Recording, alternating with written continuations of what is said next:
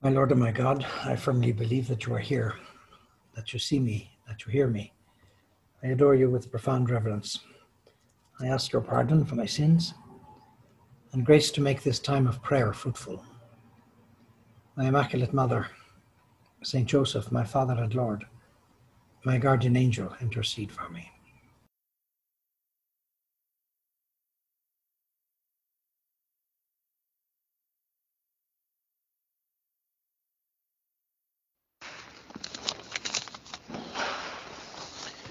We're told in today's Gospel, it came to pass as he was praying in private that his disciples also were with him.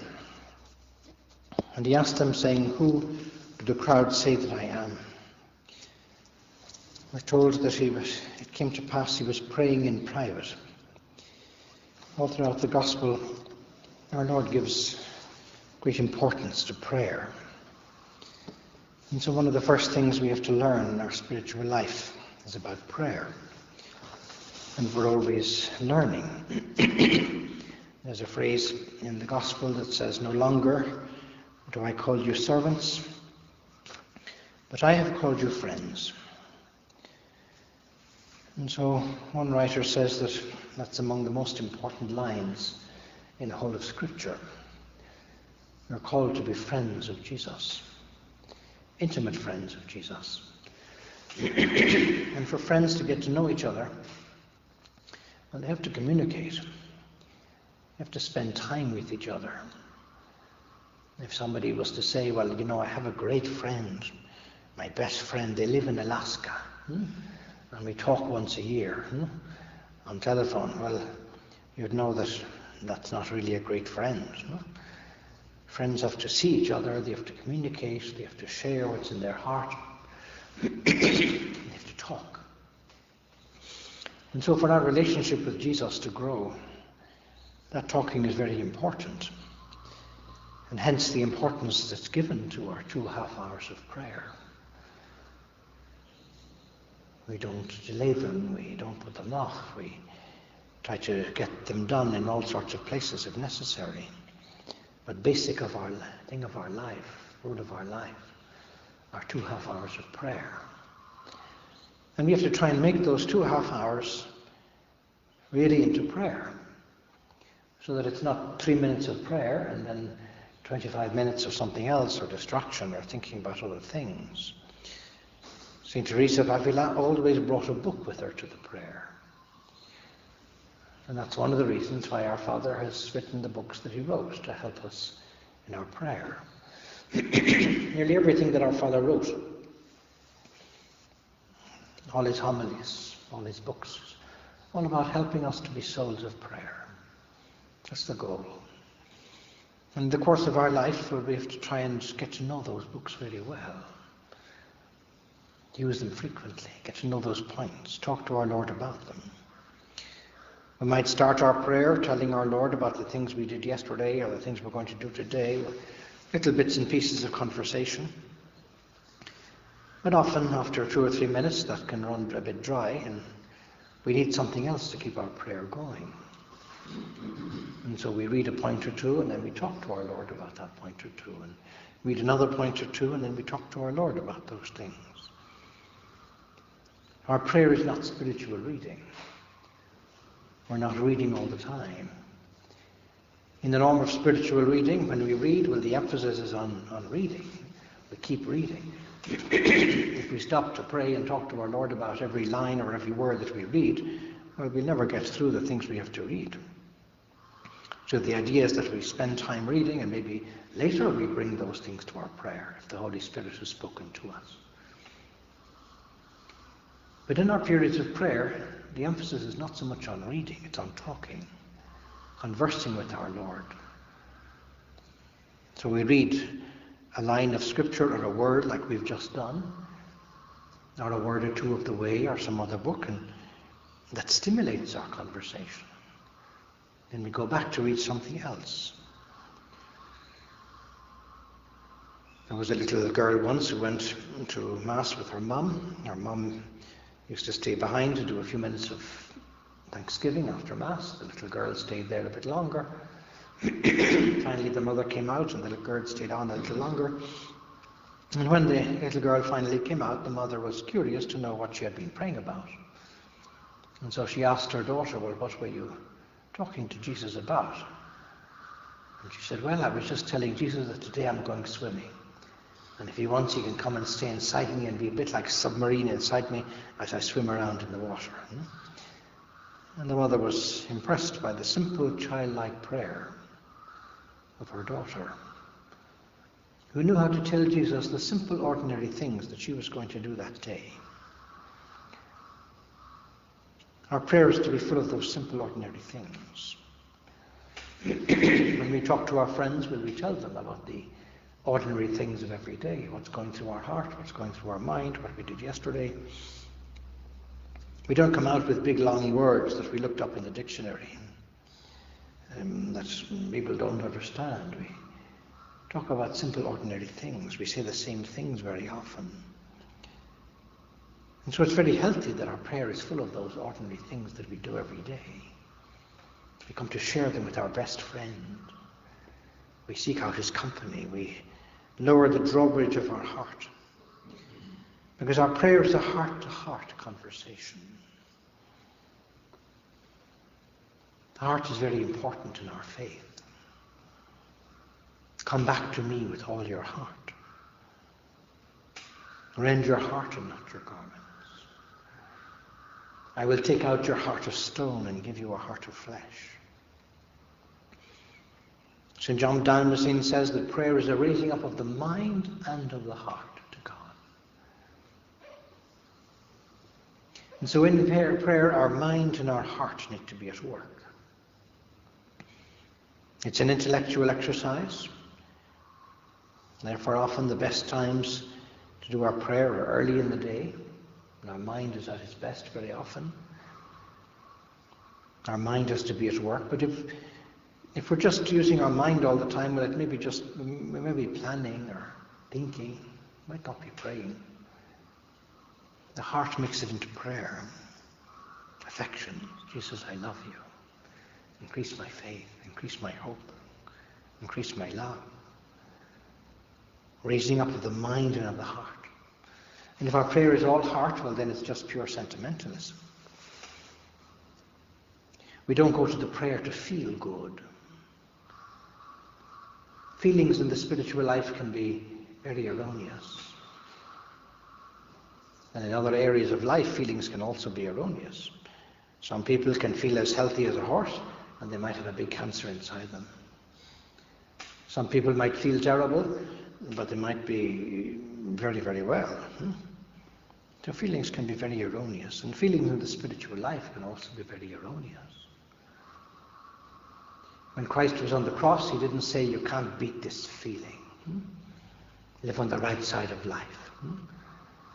Christ on the cross must have felt awful.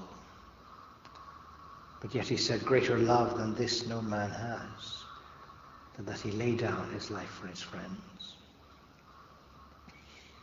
And so sometimes in our prayer, God may grant us consolations. We might feel good, we might feel in the seventh heaven. But if we never feel in the seventh heaven, that doesn't mean our prayer is not going well. Our Father said someday you might go to your prayer and you might feel exhausted, you might feel dry, nothing might come in your prayer. There might be no human consolations. It might be um, 30 minutes of battle. But he said that might be the best prayer that you ever did. Because that prayer is all done for God. The day we go to our prayer we have all sorts of human compensations, we feel good, we get nice ideas, and we feel uh, very enthused about our spiritual life or our vocation or whatever. Well, wonderful. God may grant us those graces. But if those things aren't there, it doesn't mean that we're not going well. And so perseverance in prayer, fortitude, hanging in there. When you pray, our Lord said, go into your room and shut the door and pray to your Father who is in secret. And your Father who sees in secret will reward you.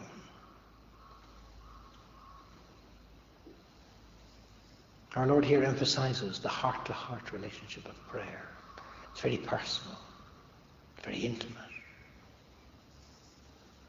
There's nothing that will bring our spiritual life forward faster than our mental prayer.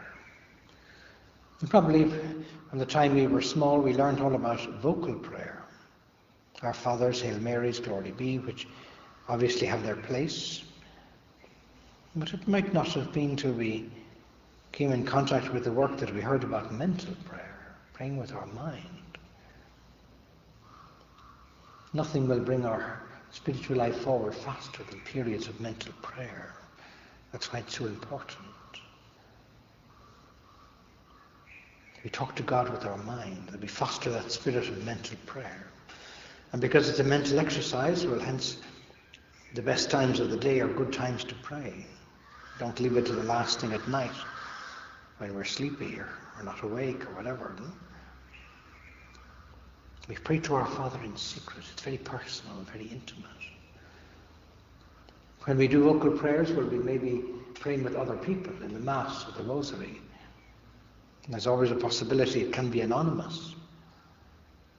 But mental prayer, nobody else can do our mental prayer. And that's why we have to be very faithful to it. Give it great importance every day. Priority. In the morning, long before daybreak, he got up and left the house and went off to a lonely place and prayed there.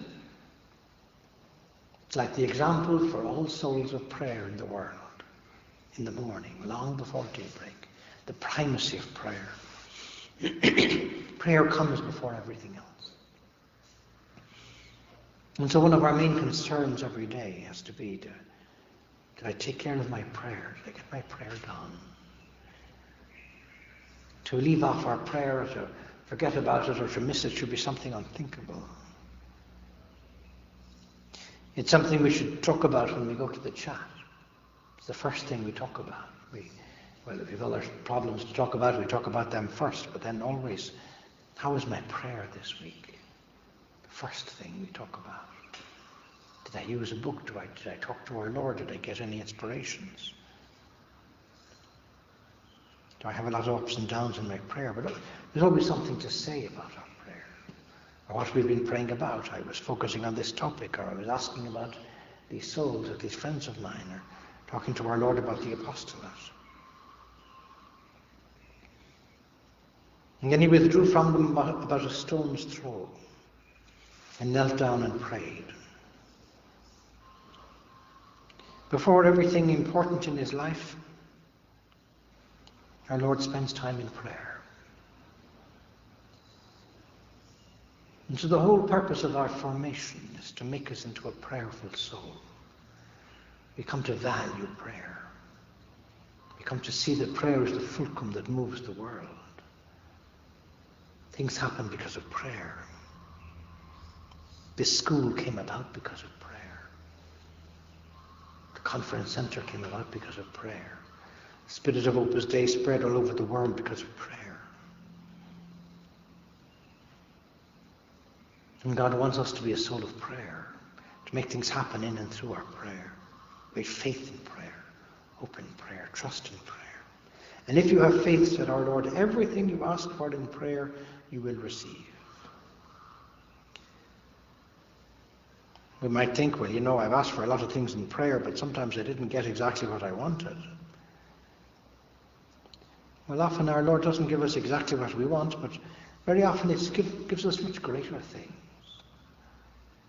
Our vocation, insights, ideas, inspirations, affections.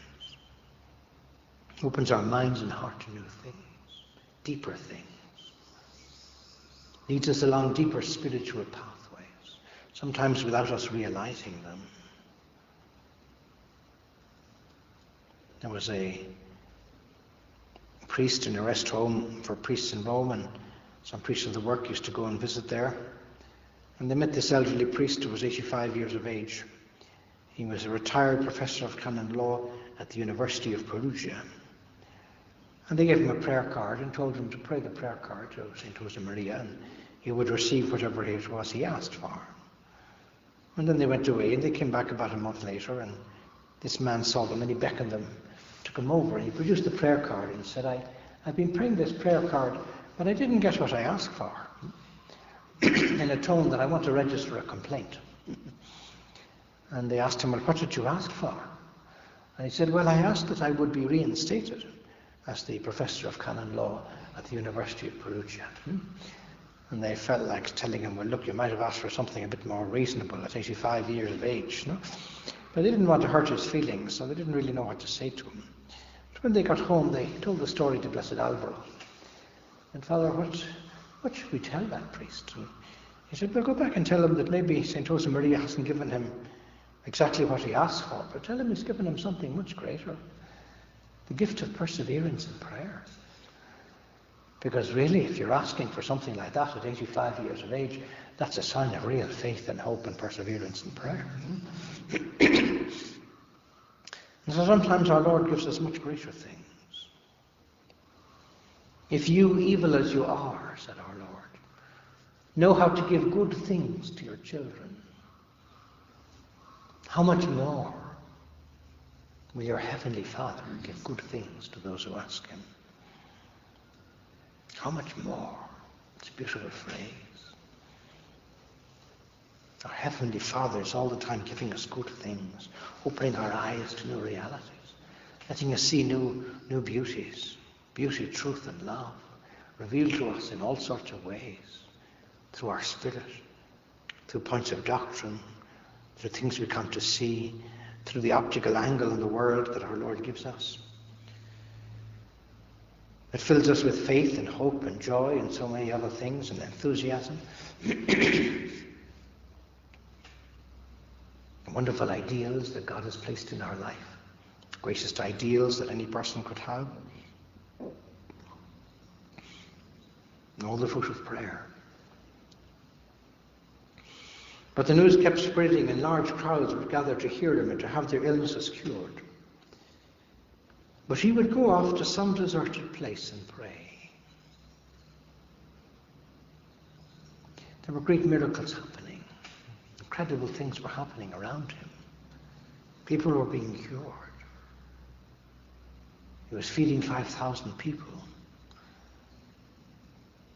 Yet our Lord didn't focus on all those things. Didn't say, okay, bring along another 5,000. No? Let's feed everybody. No? Or let's cure everybody.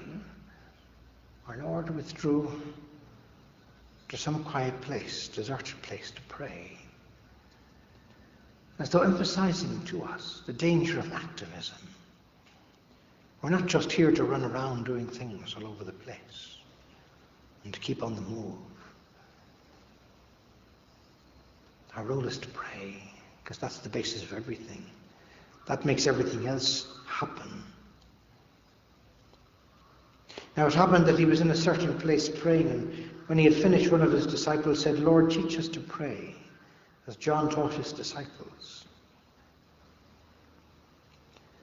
It's about the only time that the apostles asked for the right thing. They also asked for faith on another occasion. Teach us to pray. They didn't say, teach us to work miracles. Teach us how to feed 5,000 people.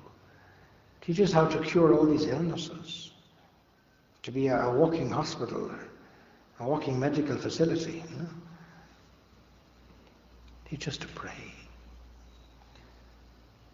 And so our Lord wants us to say those same words.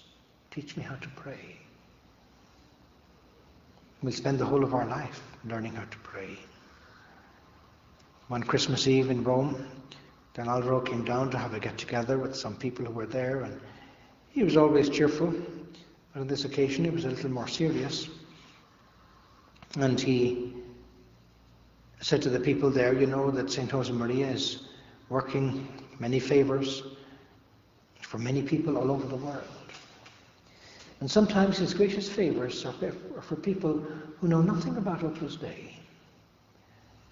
And to me, he gives me nothing. But he said, I've come to realize it's because I don't know how to pray. There were many young people in that get together, who sort of swallowed hard. Don Alvaro saying something like that in front of people 50 years younger than him. And they knew very clearly, well, if there were, was anyone in the church today who knows how to pray, well, it's Blessed Alvaro. Yet he had the humility to say something like that. I don't know how to pray. Well, if he had the humility to say something like that at the end of his life, how much more are we in need of saying the same thing to our Lord in the tabernacle? Lord, I don't know how to pray. Teach me how to pray. And our Lord said, unless you become like little children, you cannot enter the kingdom of heaven. Into the pathway of spiritual childhood is the way to go. Learn to pray like little children. Or very open, very sincere, very innocent, very sweet. Know how to begin again. Make a lot of mistakes. And so each time that we come to pray, where we can try and renew that spirit of childlikeness. And lady came to a get together in Singapore once so with Don Javier, and there was a picture on the, there was a, a newsletter on the seat. And while waiting for the get together to start, she started to flick through the, the, the newsletter. And she found a picture of our father there, St. Josemaria. Beautiful smile, such a warm smile. And she told me, you know, I, I don't like your founder. Don't like your founder. No? I looked up the way and I found penance, mortification, uh, uh, these other things.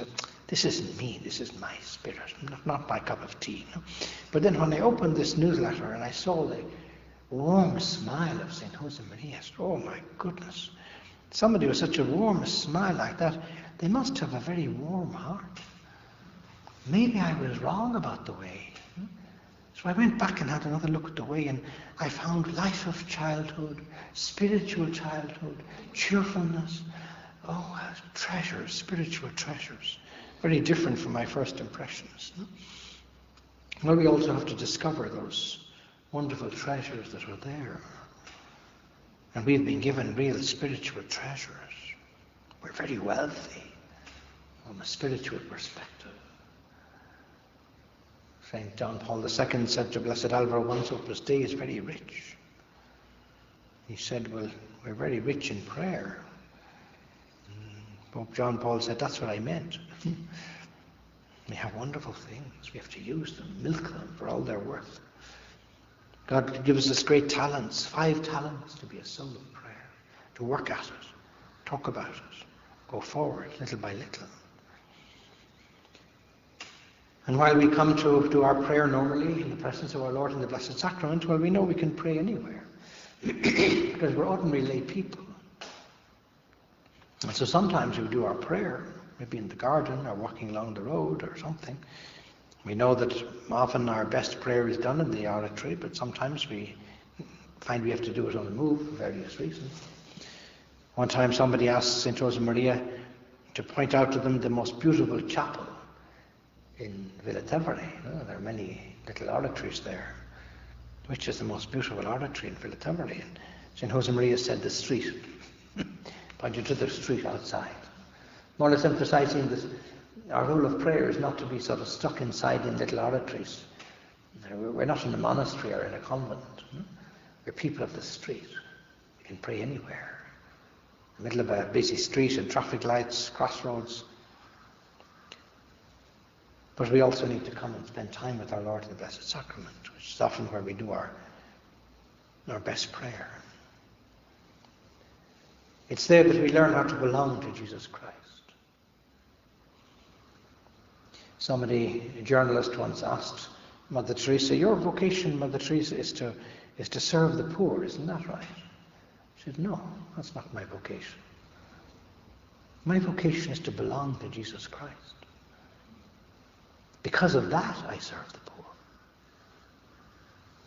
Very interesting distinction.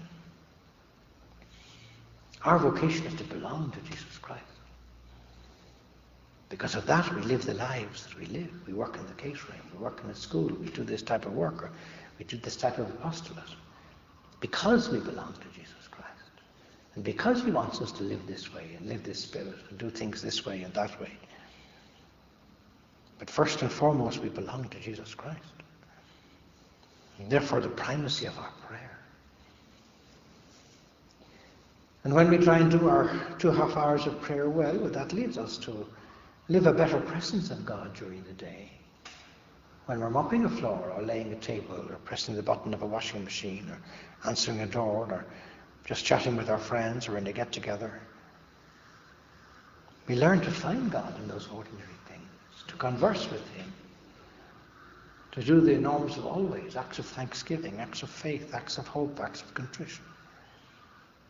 These coming days are like the week of the angels, coming to the feasts of the angels. Very appropriate that we invoke the angels a little more. We talk to St. Michael and St. Gabriel and St. Raphael. Pray a little more to our guardian angel. We begin to see the angels around the tabernacle a bit clearer and more frequently. Are the angels of the people around us that we're working with or in the get together. we live in the presence of the angels. And our guardian angel hopefully takes us by the hand and leads us forward in prayer. He's always beside us. Every day we pray to our guardian angel. Help us to take care of these spiritual treasures. Keep us away from bad things. Defend us against the wickedness and snares of the devil. See, God has lit a little candle in our heart, which is our vocation. The whole world and the devil will be trying to blow out that candle. Our guardian angel and St. Michael are there to protect that candle. Help us to take care of the important things. Go back and begin again. To steer us clear of problem things that might endanger us in any way. And so, little by little, by taking care of those two half hours, we try and convert our whole work into prayer. The secret of Opus Dei is not work, it's prayer. The Catechism of the Catholic Church has a, a chapter which is called the Battle for Prayer. It's a battle. Our Lord wants us to fight that battle. And so we can turn to Our Lady, the Queen of the Angels, and tell our lovely lady dressed in blue, teach me how to pray. God was just your little boy and you know the way.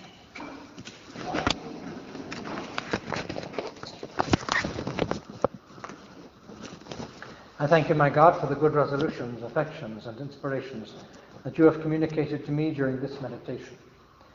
I ask your help to put them into practice. My Immaculate Mother, St. Joseph, my Father and Lord, my guardian angel, intercede for me.